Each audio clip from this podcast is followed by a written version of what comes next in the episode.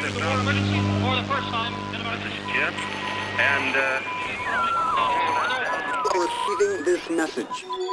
We are Ken Jennings and John Roderick. We speak to you from our present, which we can only assume is your distant past, the turbulent time that was the early 21st century.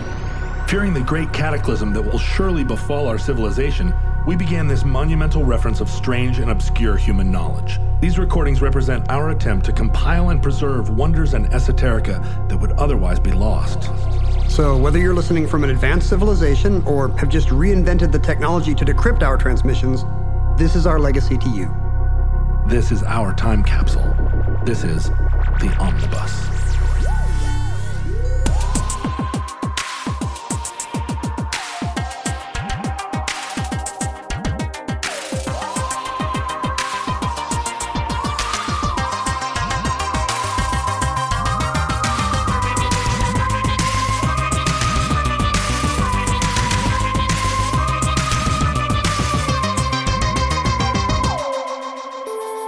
You have accessed entry 493.2CH0913, certificate number 2504, Fort Knox.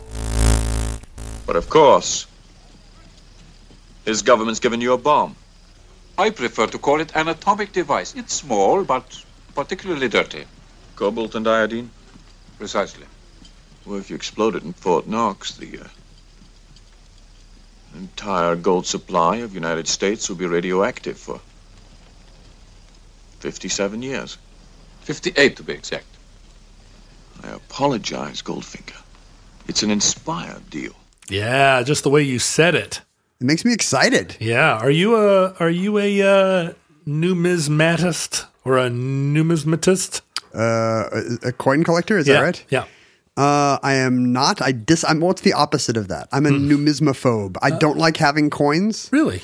As soon as I get a coin in my pocket, I'm I'm unhappy. They jingle. Yeah. That your pants kind of hang weird. They do jingle. Your pants do hang weird, but I don't know if that's why. You don't think it's coin related? Um, even when you were a kid, you didn't like coins. oh no, I really, I actually did like coins as a kid, uh, but I didn't have anything cool or rare. I feel like I missed the chance to have what qu- quarters with silver in them. Did or- you? I mean, did you ever search through your pocket change and look for? Um, I mean, do you know the dates of the coins that where silver was no longer in the coin? I don't. I do remember having a few pennies that had the previous design. What what, what did they have? Like Right, the the little, little wheat- shield. wheat yeah, the wheat thing. Yeah. Yeah. Uh, are you a, are you a coin guy?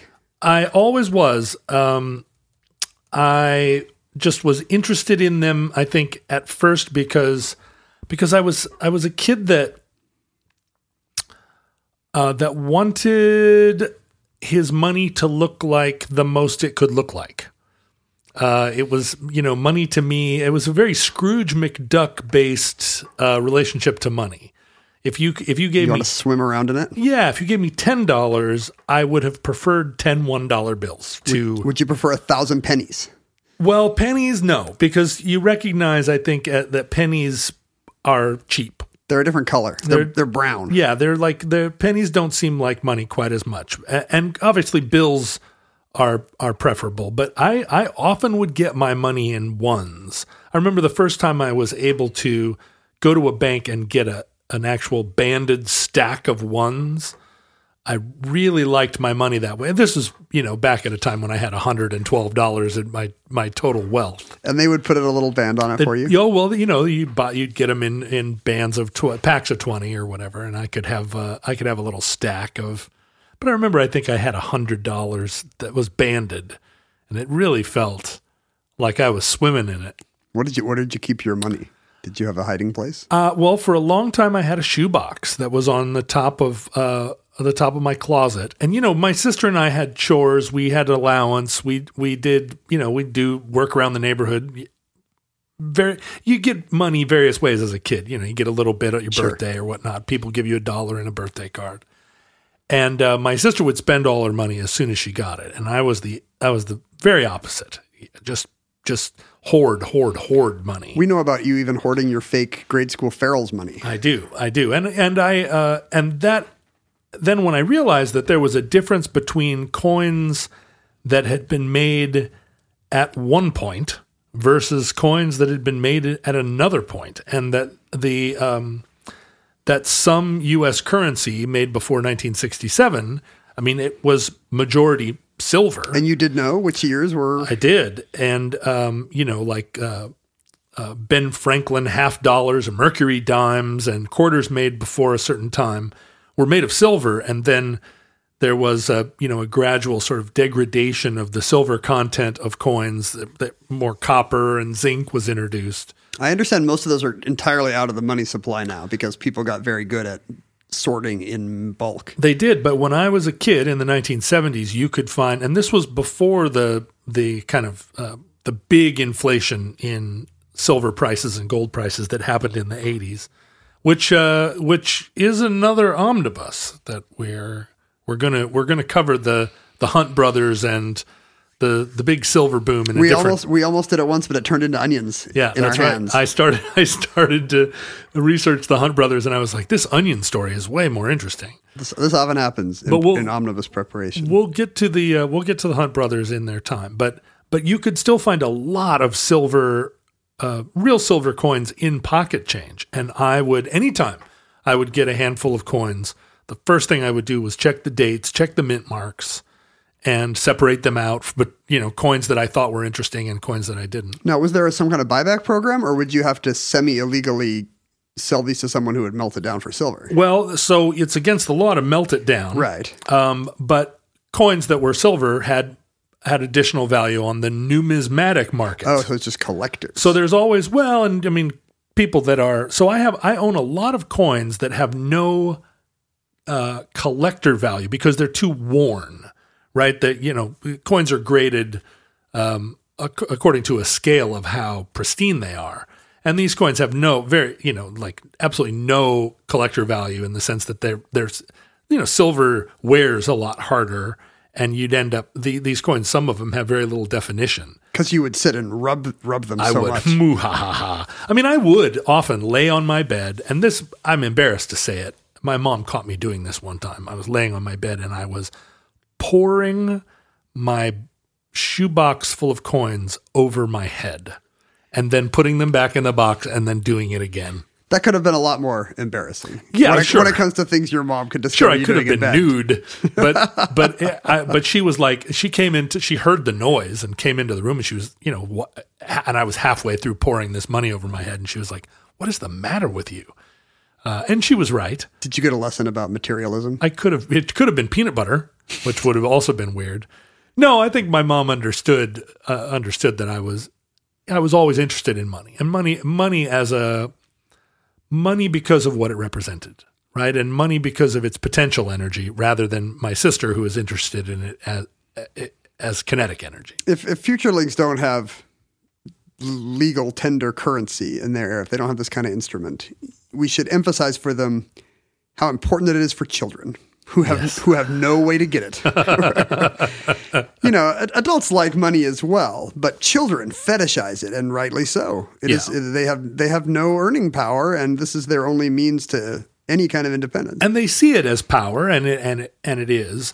I just had this flash. I haven't thought about this in decades. My hidey hole for my allowance was uh, my parents had bought this Asian medicine chest that had a, a million little drawers. Mm-hmm. I think you put your ginseng in one, and you put your ginger in. You know, have you have you seen these? Oh, of course. They have Your Chinese little apothe- characters on those. apothecary boxes. But this particular one had two drawers at the bottom that were hidden behind sliding panels. Right, So secret you- drawers. Secret drawers. And So- did you have to do a little thing with? Did you have to open another drawer halfway in order to be able to open the secret doors? If only. No, it was a very limited Batcave scenario. You just had to slide out the panel. And me there were two of these, and me and my brother each got one, and my sister was is probably still angry to yeah, this sure. day. She's keeping her money in that her she didn't get a secret drawer.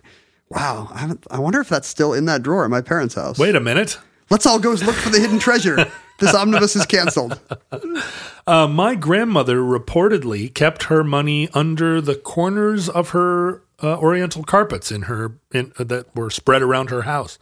So when she died, uh, my family went in and was rolling up the carpets, and there was stacks of money under all the corners. I mean, the problem with this kind of old person scheme is that often, if they don't tell anyone their scheme, the money gets thrown away. That's right. I think Mindy's grandma had kept a ton of money just in pages of books. Yeah. And a lot of those books probably just went to the Goodwill. There are, I think, right now, um, there's a collection in the U.S. Treasury somewhere of, you know, thousands of safe deposit boxes.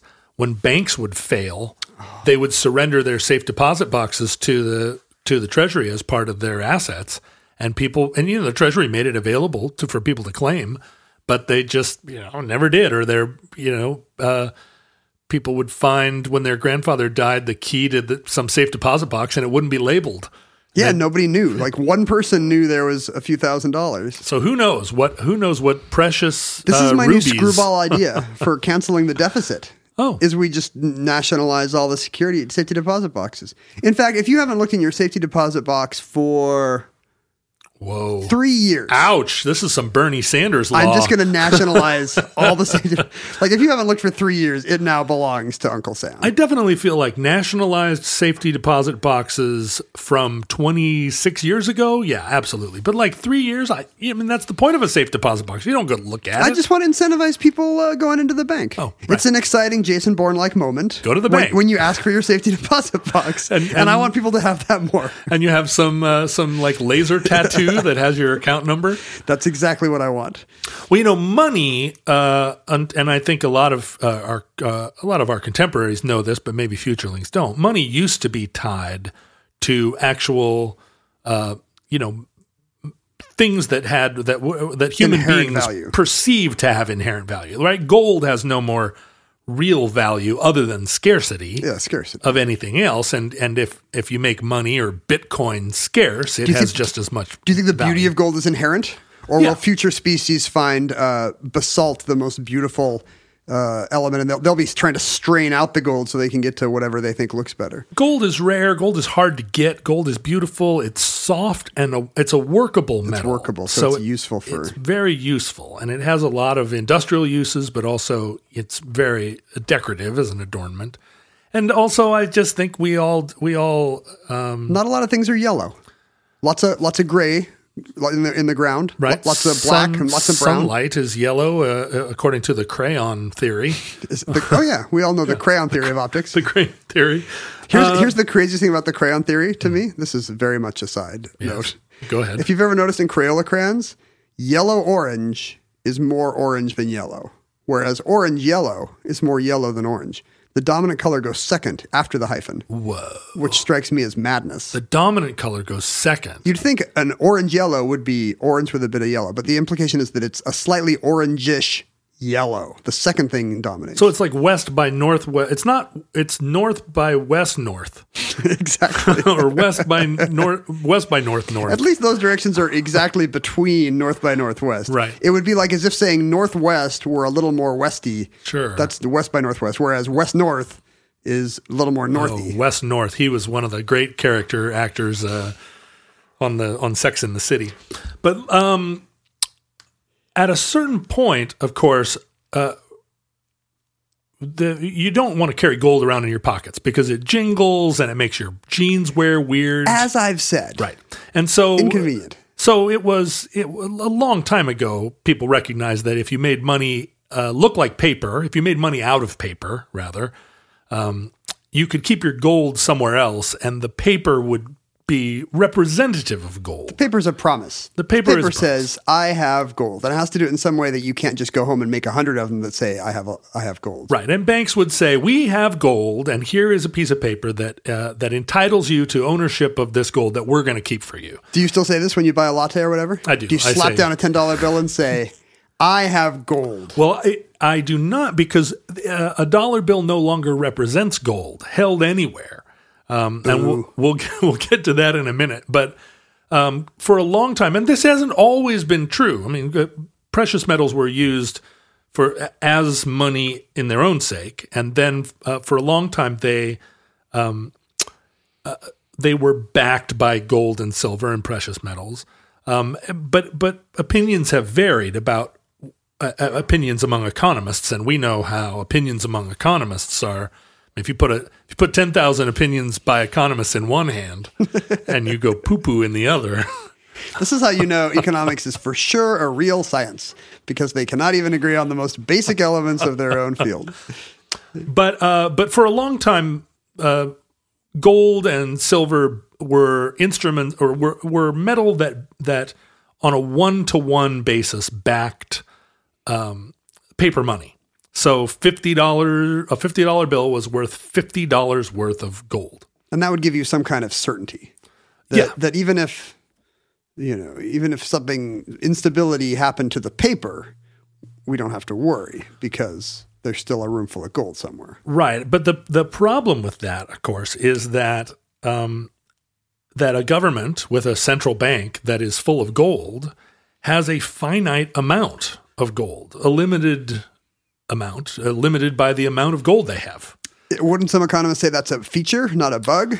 Well, it is until people want that gold back, and the the and also uh, it is a problem in that governments can't um, create money, right? The, and so what what the limitation on the amount of available money does is it creates um, a scarcity of money, which when economies are growing, um, that limitation on money creates deflation, um, which is um, the opposite of inflation, right? The money's worth too much. money's worth too much.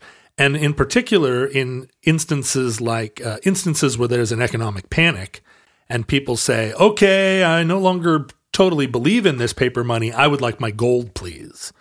Um, and there's any kind of, of run on a bank that it actually involves um, taking gold out or using gold as an instrument in foreign policy or, you know, repaying your debts with gold, using gold to buy uh, goods and services or, or, you know, exchange between governments. That's real gold that no longer is available to back the cash that is in um, circulation. Think of the inefficiencies of postage and delivery alone. Right. I want my gold back. Well, sir, your gold is very heavy. It's very It's heavy. going to take six weeks on the Wells Fargo wagon, and you're going to owe us like uh, an additional uh, 12 1890s dollars in postage. That's right. That's a lot of money. But So, so today we think that we think of money no longer as being backed by precious metals, but just it's backed by the idea that a government governments are so important that some popular shared hallucination about them will guarantee their continued survival. Is that right? Right. I mean, uh, governments can produce more money when they need it, but there's a there's an acknowledgement, at least, that you that you will, uh, if you have one of the major currencies, that you have to reveal how much money you're printing. You can't just have a secret printing press somewhere that's pouring money into circulation. So, I mean, I think if you are in a developing nation that or a nation that's experiencing widespread or widespread inflation, you are printing money hand over fist, but that uh, that money is not then considered trustworthy on the international market. And for many, many, many, many years, uh, the the currency that a lot of economies were uh, pegged their their own money to was the the U.S. dollar, and that was because there was some considerable sense that um, that the American economy was uh, and the and the American dollar were instruments of trade that were going to um, remain robust. Do you remember the news stories in? Uh, it- it's around 2008. Uh, the hyperinflation in Zimbabwe. It's- Zimbabwe had a less reliable dollar Considerably less. to the extent that in November 2008, uh, inflation hit a rate of 79.6 billion percent.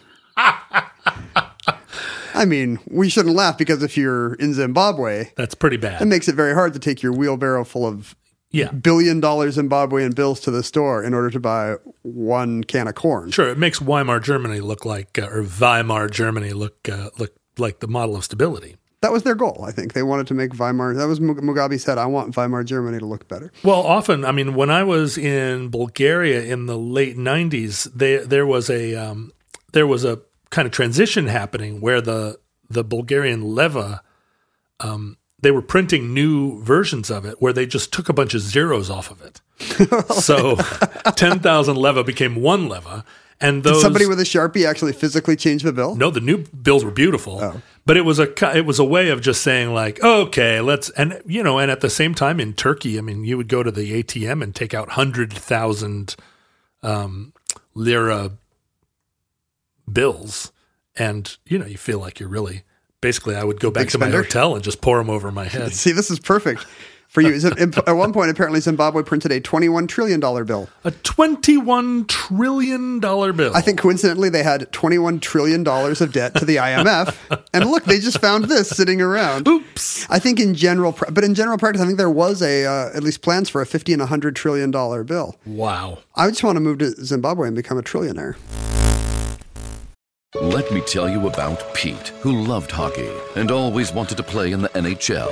Pete played since he was three and begged his mom to let him stay on the ice. Why, some nights he even slept in his hockey skates. Pete practiced and practiced until one day, when he was 47, Pete realized he just wasn't that good. So he threw his skates in the trash.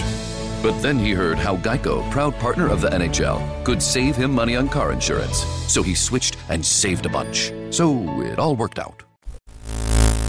Well, a lot of this um, in the United States, at least, came to a head during the Great Depression. Uh, uh, during during World War One, there was a lot of exchange of money on an international scale.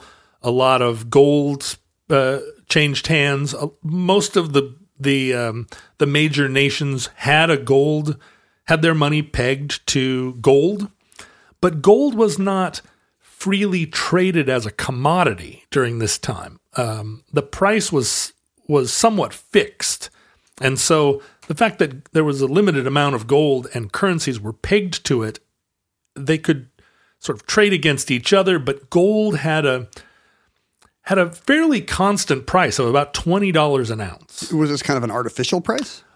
It was it was an attempt on the part of economists in general to keep uh, it from. I mean, you couldn't when gold was used as coinage, you couldn't have a situation where gold also tr- had a speculative value. That's true. Right, a twenty dollar gold piece couldn't also be worth fifty dollars worth of gold. Or everyone will just melt down their twenty dollar gold piece. Right. So there was a there, the the idea of it having fixed value was sort of intrinsic to it being a unit of exchange.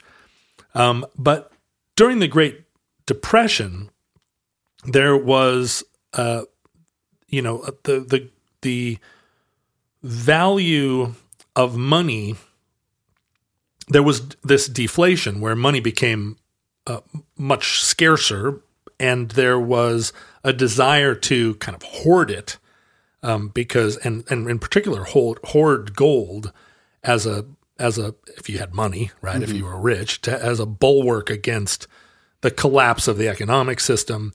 It was a it was a fraught time, and by the time uh, FDR was elected president in 1932, by the time he took office in 1933 um, there was a kind of, I mean, there had been several runs on the banks. Banks were people wanted their, they wanted their gold now. They they had they no longer had faith in the banking system. Your, your money's not in here. It- It's out there. It- it's, it's in your house, uh, Mrs. Smith, and it's, and it's in your house, Bob.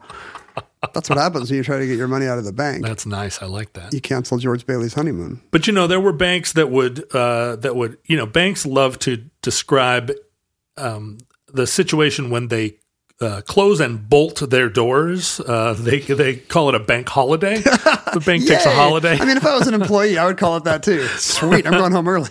there are you know ten thousand people in the street with with uh, with torches and pitchforks, but you know you're taking a holiday.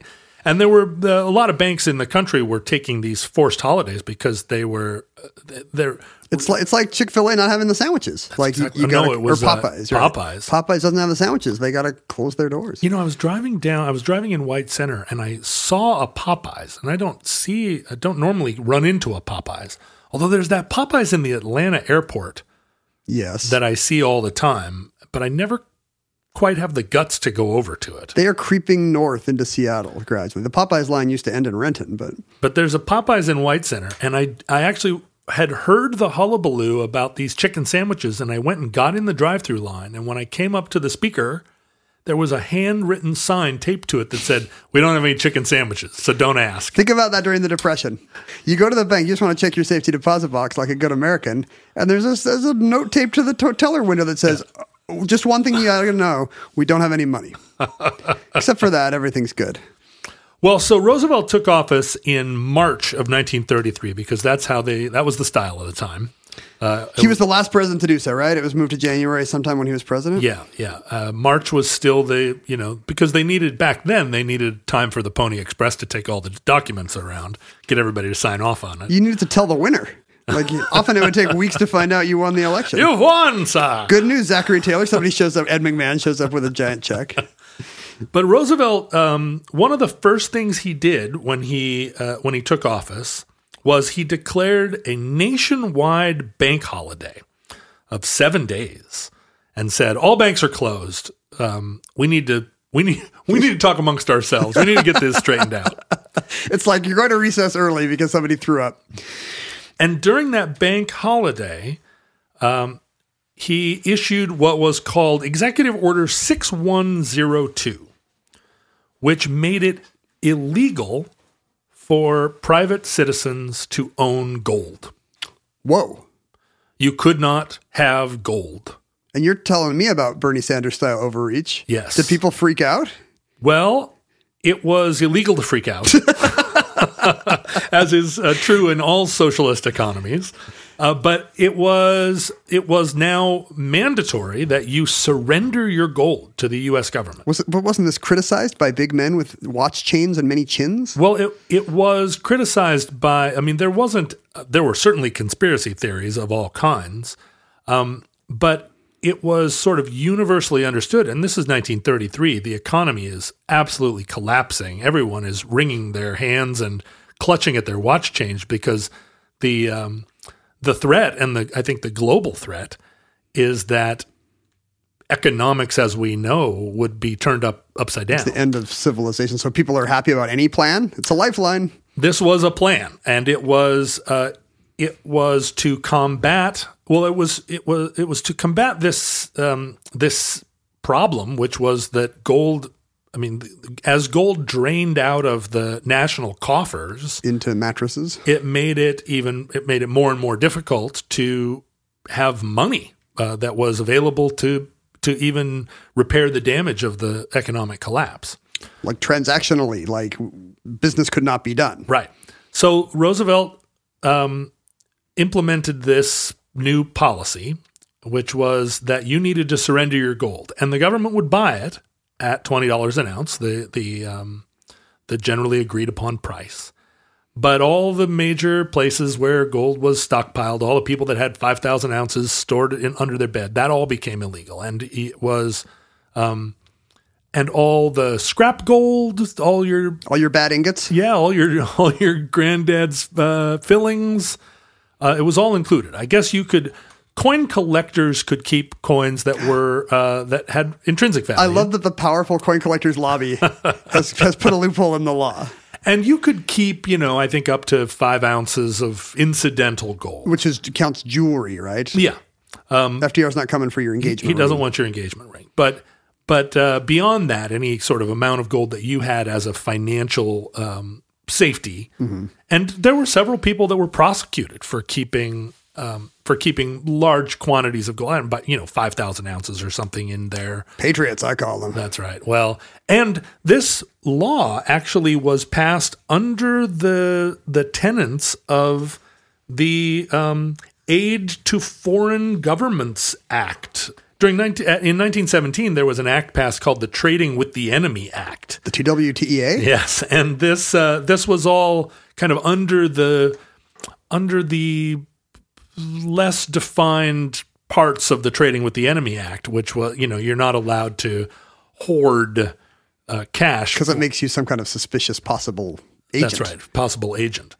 And then, uh, and so, so I think a lot of most of the monetary crowd, the monetary caste, uh, supported this act on Roosevelt's part, even though now it seems like it would be a conservative bugbear.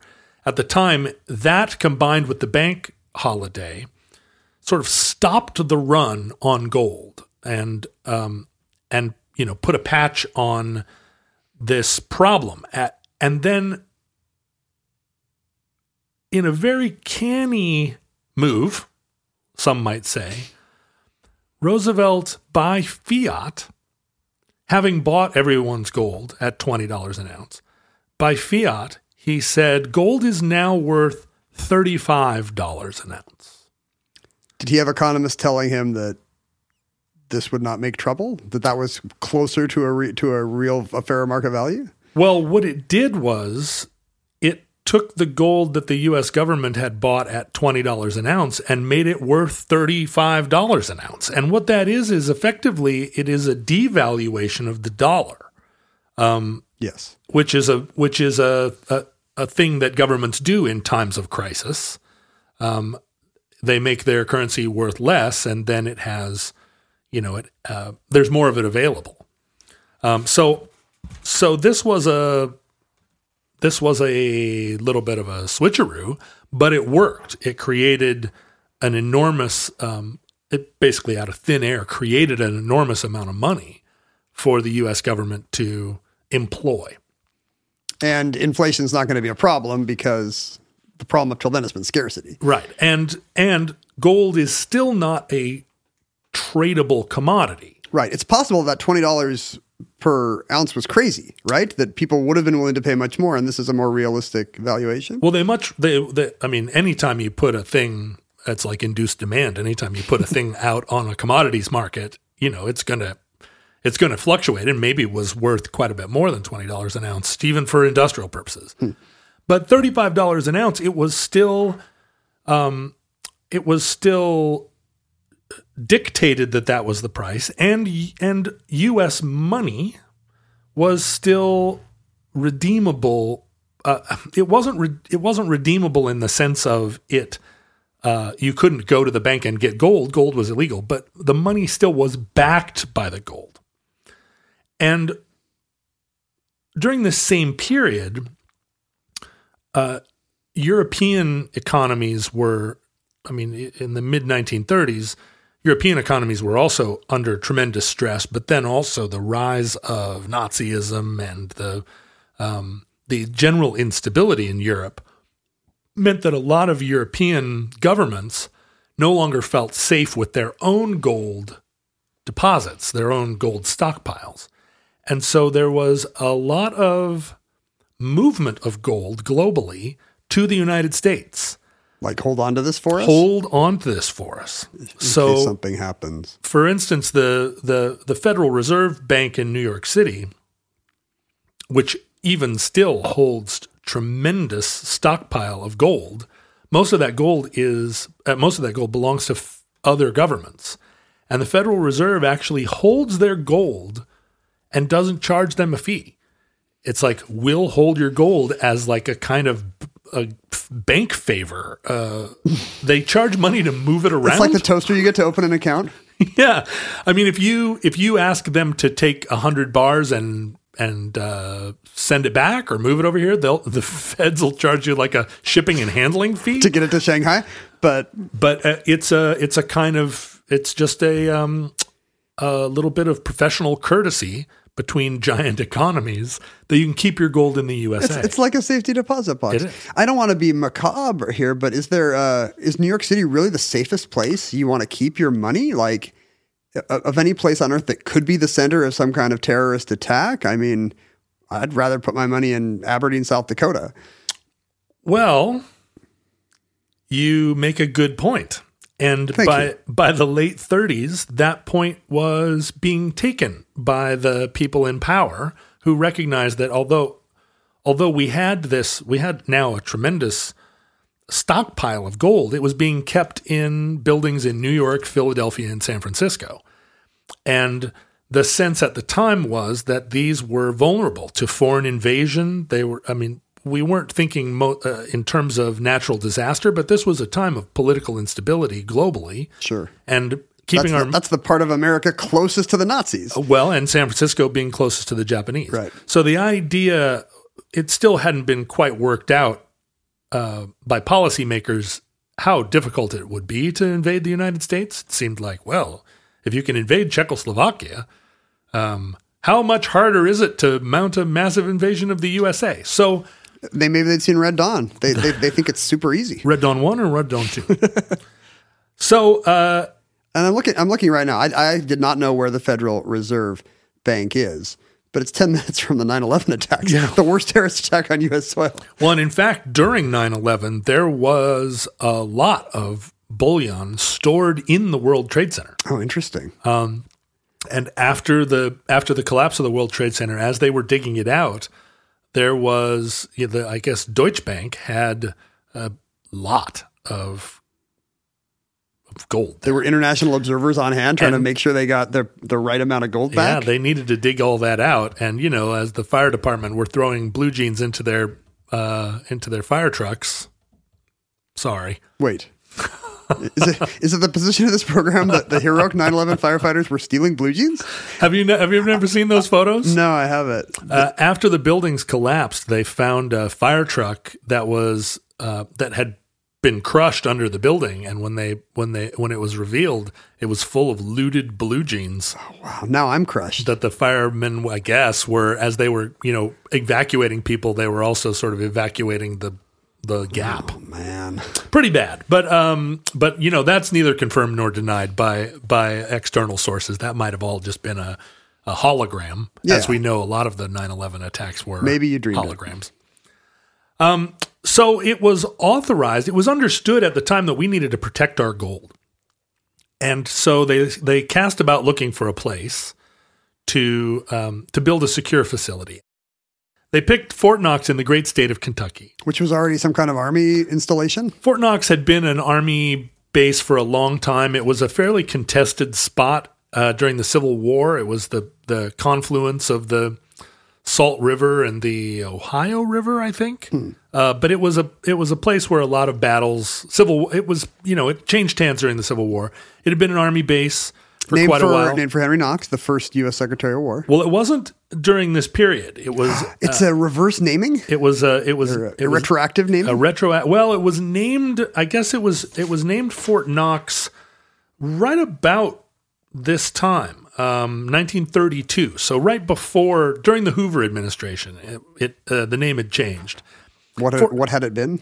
uh, it was fort duffield during the civil war um, Duffield for all our troops out in Duffield. yo yo yo it was named for duffield I don't- I don't know who Duffield is. Yeah, but- it, Duffield was like a uh, sort of a colonel, or, uh, or no, I'm sorry, it was named for a reverend who was the father of a colonel. It used to be a much lower standard uh, for for uh, uh, who who could get a military base name. It was just some guy in the quartermaster's office who had to file a paperwork or who said, "Oh, we'll put it over here by the river." It's sort of like the little creek that's on my property. I'm really considering trying to name it some, you know, name it Creek Morgan after myself or after my great grandmother. You absolutely should do that. well, I, I think the city actually Is there a name? I think they have a name for it. They just don't enforce it. Is there any reason it should not be Omnibus Creek? if I put a sign up that said that Omnibus Creek, I don't know who is going to tear it down. Most of my most of my neighbors are all 95. You know, when the new neighbors move in, when the, the young people come, Well, 95 year olds are very change resistant. They are. You're going to find out what they called the creek when they were little. Yeah, And um, I'll it, might have been a crick. that's Mud Creek. No, the guy across the street called it a crick two Really? days ago. Wow. When he was telling me that uh, that old Chicago uh, the, the Chicago Ed was uh, was crazier than a March hare. Down.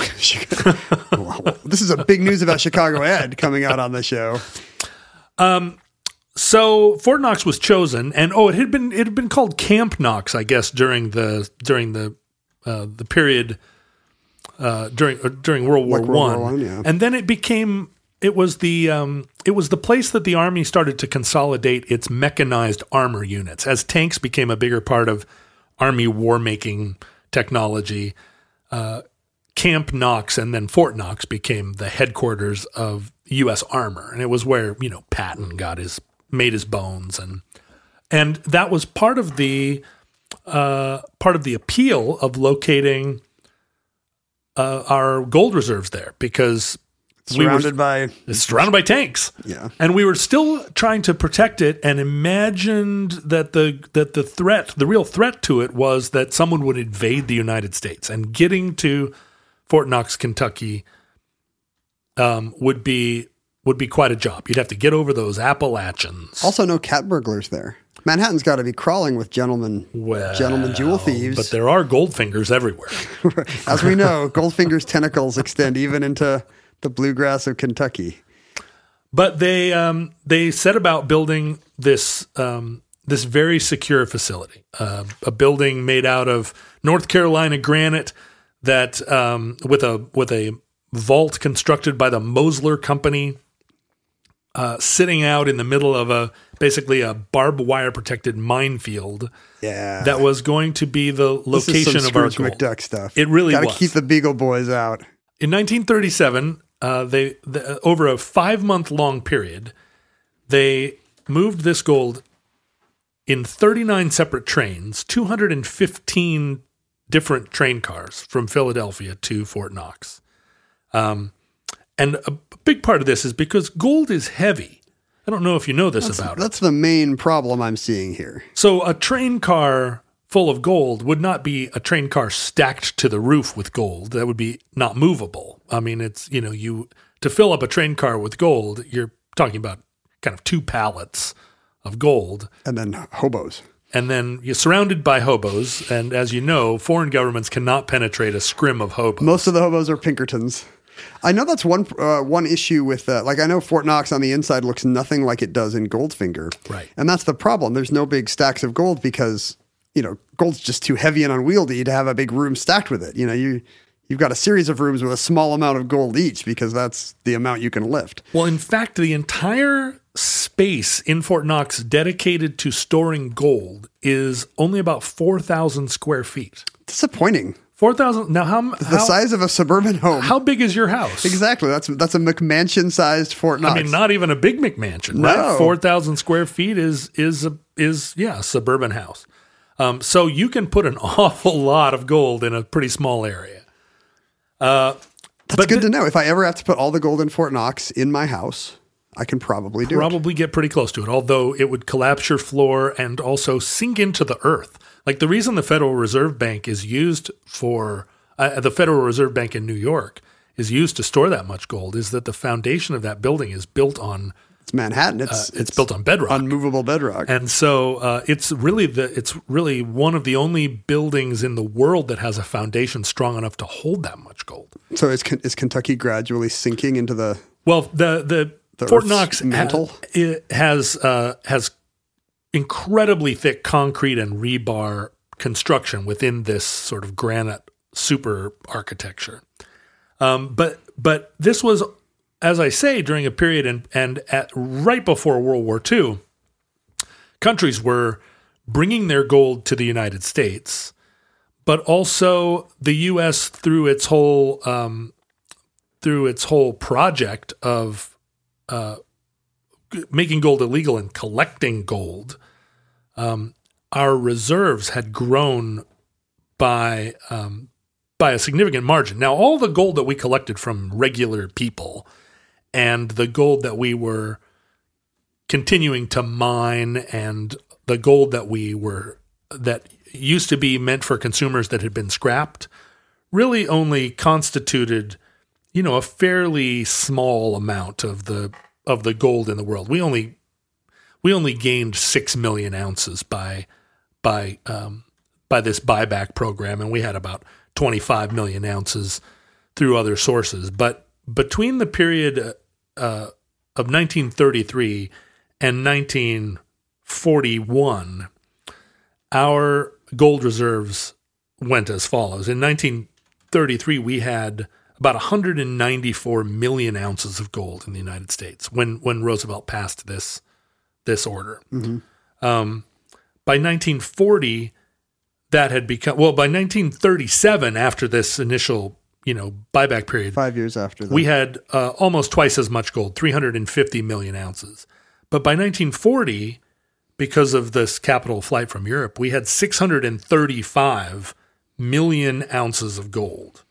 And we, we've discussed this on the I think maybe the gold hats entry that the amount of gold in the world is not an eye popping amount. You could fit all the gold that exists on Earth into a cube of size 20 meters long. Right. And and by by the beginning of World War II, we we um, had, we possessed 80% of the world's gold reserves here in the United States. Wow. In Kentucky, of all places, by that well, hmm? ones that was moved. Uh, not all of it was in Kentucky. There's Oh, okay. still uh, there was still a lot kept other places, but we had a tremendous, um, a, a tremendous what pile, I guess, of it. I think that's the technical term. Um, and during the war, Fort Knox was Fort Knox became became what it is today, kind of a um, a euphemism for something for a, for a place that is incredibly safe.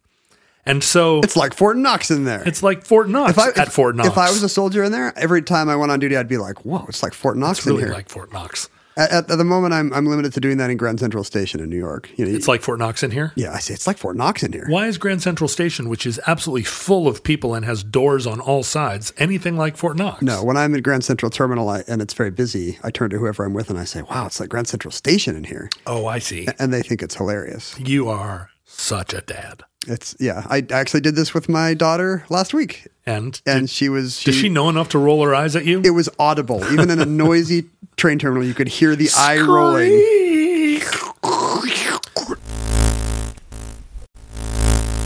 At this point, the the um, the fear that we were vulnerable to being invaded or attacked from overseas meant that the um, that the Library of Congress and the sort of U.S. archives also wanted a big Fort Knox built for themselves because they wanted just for documents and uh, such. for all of our great, you know, the the patrimony of the United States and and the fact that we were also holding a lot of um, like for instance, we were given the crown of Saint Stephen and the royal jewels of the Kingdom of Hungary oh, because the Hungarians said, "Will you hold on to this for us?" we, we, you, you've seen what's going on with Germany and, the- Russia. and Russia. It just seems like maybe you could hold the crown of Saint Stephen for a while. It's kind of important to us. So we had the crown of Saint Stephen. Uh, we did, among other things. We gave them a piece of paper that said, "I owe you Yes, one, crown of Saint crown of Stephen." Saint Stephen.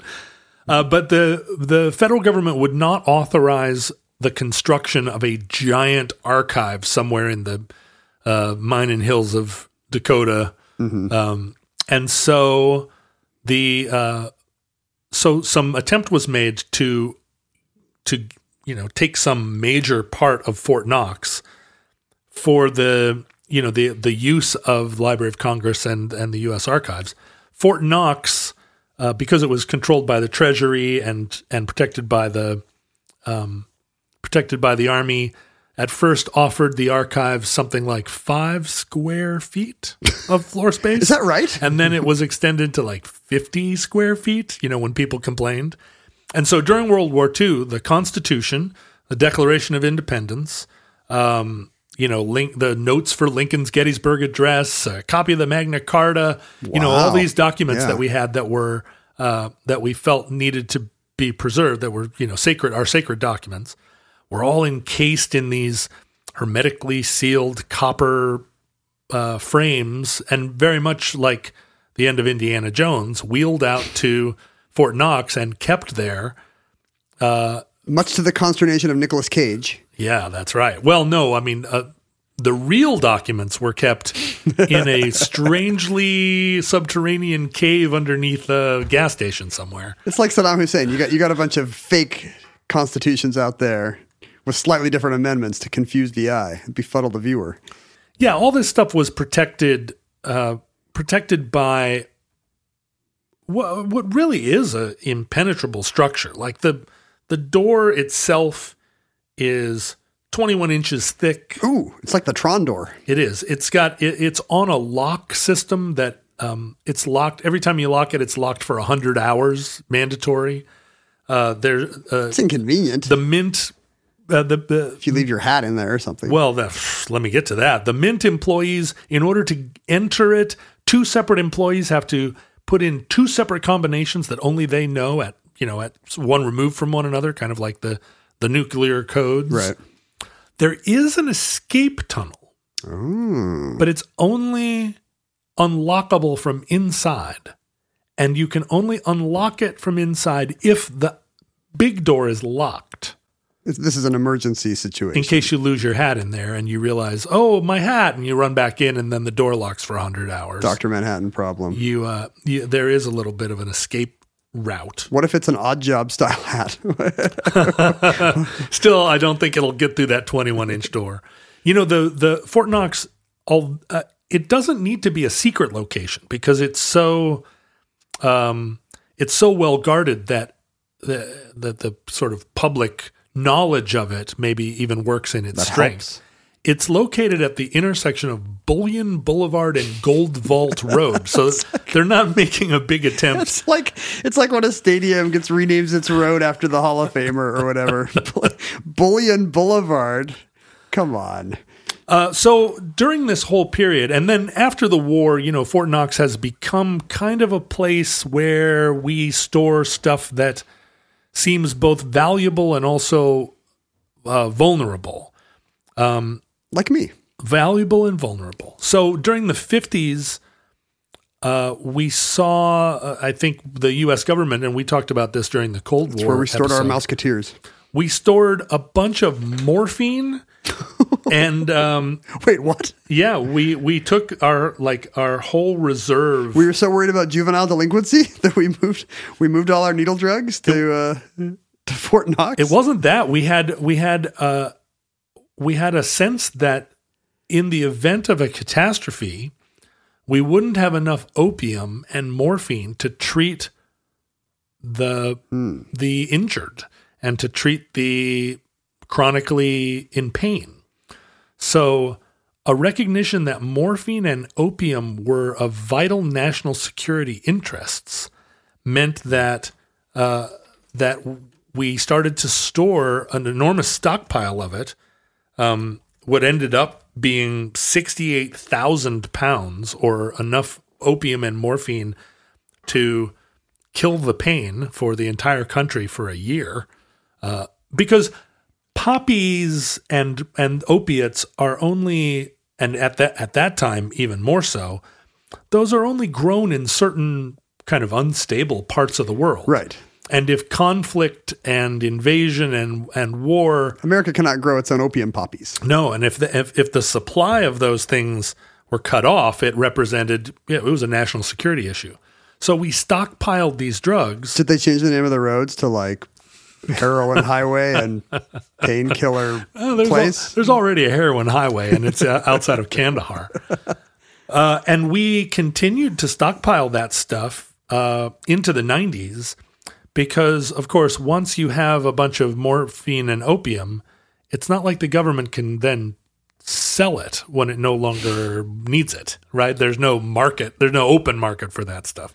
Is, so- uh, does it go bad like like Advil? Like well, they con- they started converting it into uh, morphine sulfate, which is a more stable. You know, I think if it just sits around, right, it gets cheese mold on it, and you can't use it, or maybe it gets even hotter. I'm not shooting up with that. Maybe it becomes even better.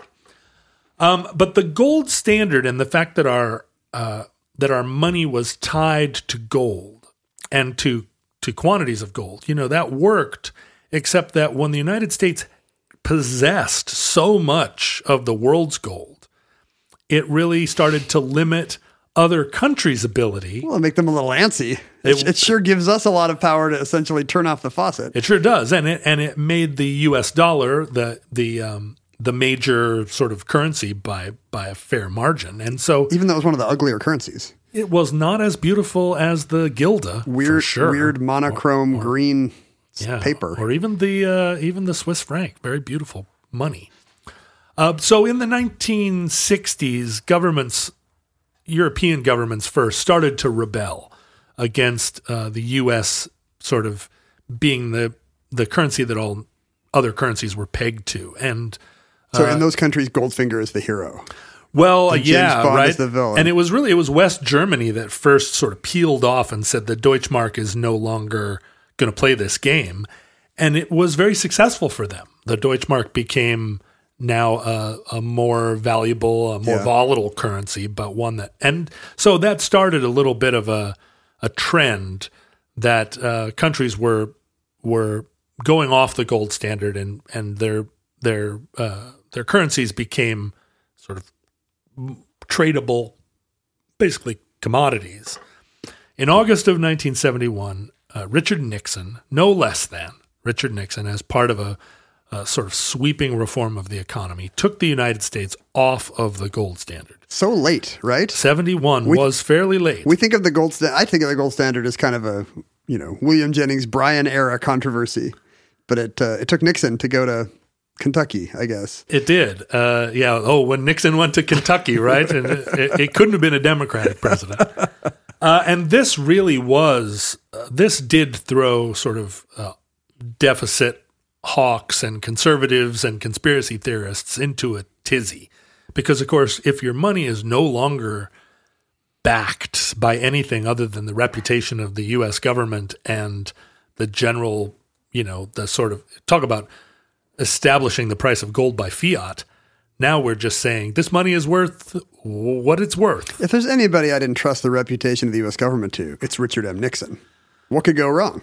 Uh, well, what could go wrong? Um, it, gold was still not a tradable commodity uh, until Gerald R. Ford in 1974 uh, made it. And this was this may seem crazy, but in it wasn't until 74 that you could legally own gold as a private citizen. And so That's why I chose that year to be born. so Ford said, sure, go ahead and own gold. And initially, gold was still sort of at thirty-five dollars an ounce. You know, it took a while for it to uh, to gain in price. What uh, what is gold? What is the price of gold today in our era? Just to give the futurelings a benchmark. The price of gold today is fourteen hundred and seventy-five dollars an ounce. well, that would be a little more. And a lot of that happened, a lot of that price inflation happened during the financial crisis in 2007, 8, and 9. In 2004, you could buy an ounce of gold for about 450 bucks. And it sort of crept up during the during the run up to the financial crisis. It was 600 bucks in 2006. I mean, this drives me crazy, of course, because in 2006 I had $600. If in, in gold. I know I just had six hundred dollars. I could have bought gold. uh, in, in the 2007, and uh, it was worth eighteen eight hundred dollars.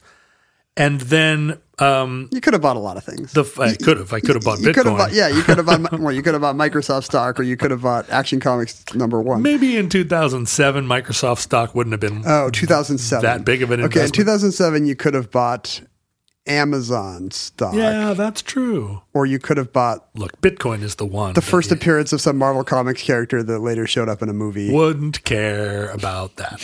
But by 2011, gold had gone up to $1,900 an ounce. Now, 1895. Is this the natural, normal response to people in times of economic crisis, or is this just late night TV ads on Fox News scaring the boomers? Well, because people think that gold has intrinsic value and that paper dollars don't. And if you recall, the the the hyperventilating um, Fox News take on it was that the financial crisis, the the the um, the collapse of all those banks because of the mortgage crisis, uh, was going to result in a loss of faith in the American dollar and and uh, the euro, and it was going to result in a, a worldwide economic collapse, which was exactly what was sort of threatening the Roosevelt administration in 1933. But in 19 or in 2011, we didn't have the option of changing the price of gold quite like we did. the government can't buy all your dollars back. So all these what are called gold bugs are people that are that that feel like as the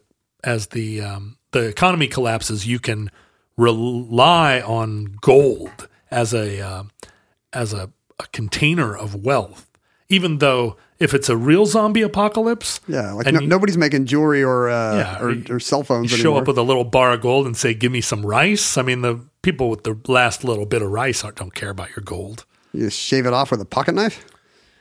Um, At the, at present, it's still though about fifteen hundred dollars an ounce, which is extraordinary amount of money to pay for gold. It didn't drop.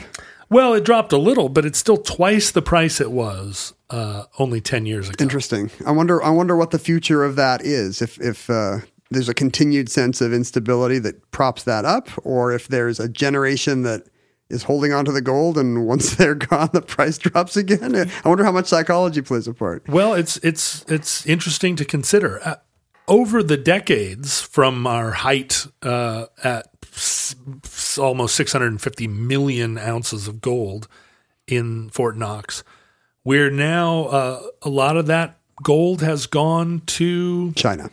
um, well, we still keep a lot of foreign gold, but a lot of that gold has gone. Yes, to um, to gone to graveyards. Every one. um, the gold has gone out into the into the world to fund uh, American expansion, and also, right, it has been collected collected in other economies. Another another more growing, uh, promising sectors. So that uh, Fort Knox today only has about 147 million ounces of gold. And if we do the math, have we done the math?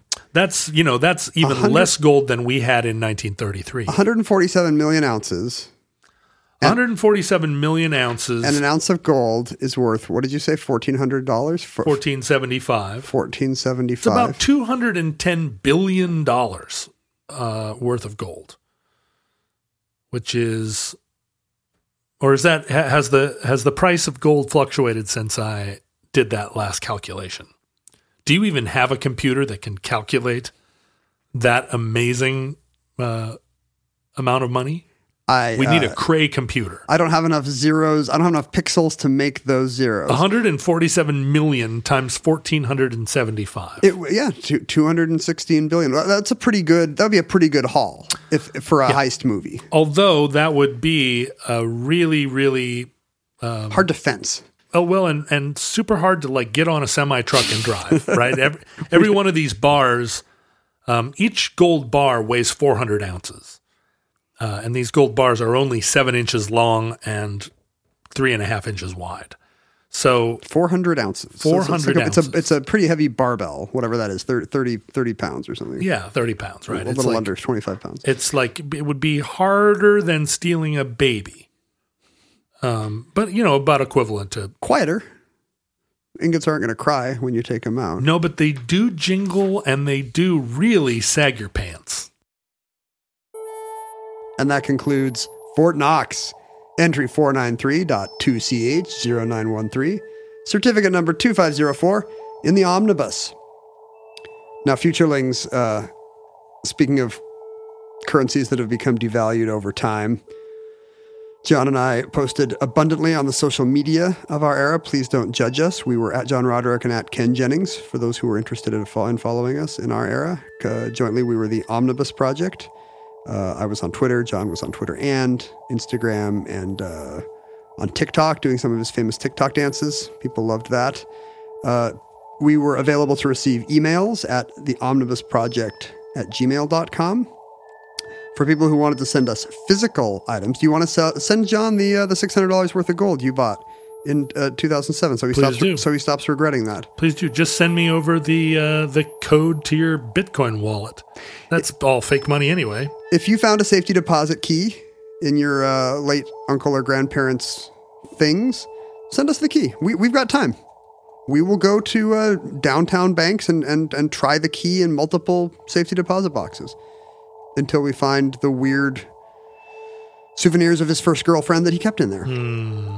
I don't know. What, what do you have a safety deposit box? I used to, um, where I kept all my weird coins and bullion and other stuff, and then eventually I. I- you can tell the distant future. Where do you keep your coins and bullion? Oh, I stuff? use it as doorstops. right, Yeah, famously so. Sad. Not not coins. though. sad and weird. Yeah, g- coins in big bags that have dollar signs on them. Well, that's just the wrong idea. People are immediately gonna. You need to put a, Z- a Z before the dollar sign. and People will be like, "Well, that's a Zimbabwean dollar." It's a Zimbabwean dollar. It's not worth anything. These trillion dollar bills are worth nothing. John probably uses those to stoke his fireplace. uh, you can send send your safety deposit uh, keys and crucially your Jack Chick tracts uh, to our postal address, which was PO Box five five seven four four, Shoreline, Washington nine eight one five five. If you did not buy gold, if you just kept cash on hand and you would like to contribute that to this endeavor, uh, we gladly accept all pledges, which ensure that the omnibus continues right until the exact second that the world ends. Uh, you can send those to patreon.com slash omnibus project. Uh, please congregate with other uh, like-minded uh, iguana squid hybrids, the iguanids, at the Futurelings Facebook page, or alternatively, here's kind of a hipster alternative. If you want to mm-hmm. get ahead of the trend, you can go to the slash Futurelings subreddit on reddit.com. Get there. Get there before it's overrun with noobs. Did I do all the stuff? Think so. Okay. Futurelings, from our vantage point in your distant past, we have no idea how long our civilization survived, and that's why Ken and I are hoarding gold. Uh, we hope and pray that this catastrophe we fear may never come because we don't like carrying gold around to buy basic necessities. And also, that seems like bad value for gold. I'm one of those people that would have a, a vest lined with gold and that would cause me to drown in the river as I tried to ford it. Ironically, Yeah, nobody wants to die by irony. That's such a such a Twilight Zone. That's where the word irony comes from. There's a guy trying to cross a river carrying a bunch of iron, Hmm. and he drowned. Uh, if the worst comes soon, this recording, like all our recordings, may have been our final word. But if Providence allows, we hope to be back with you soon for another entry in the omnibus.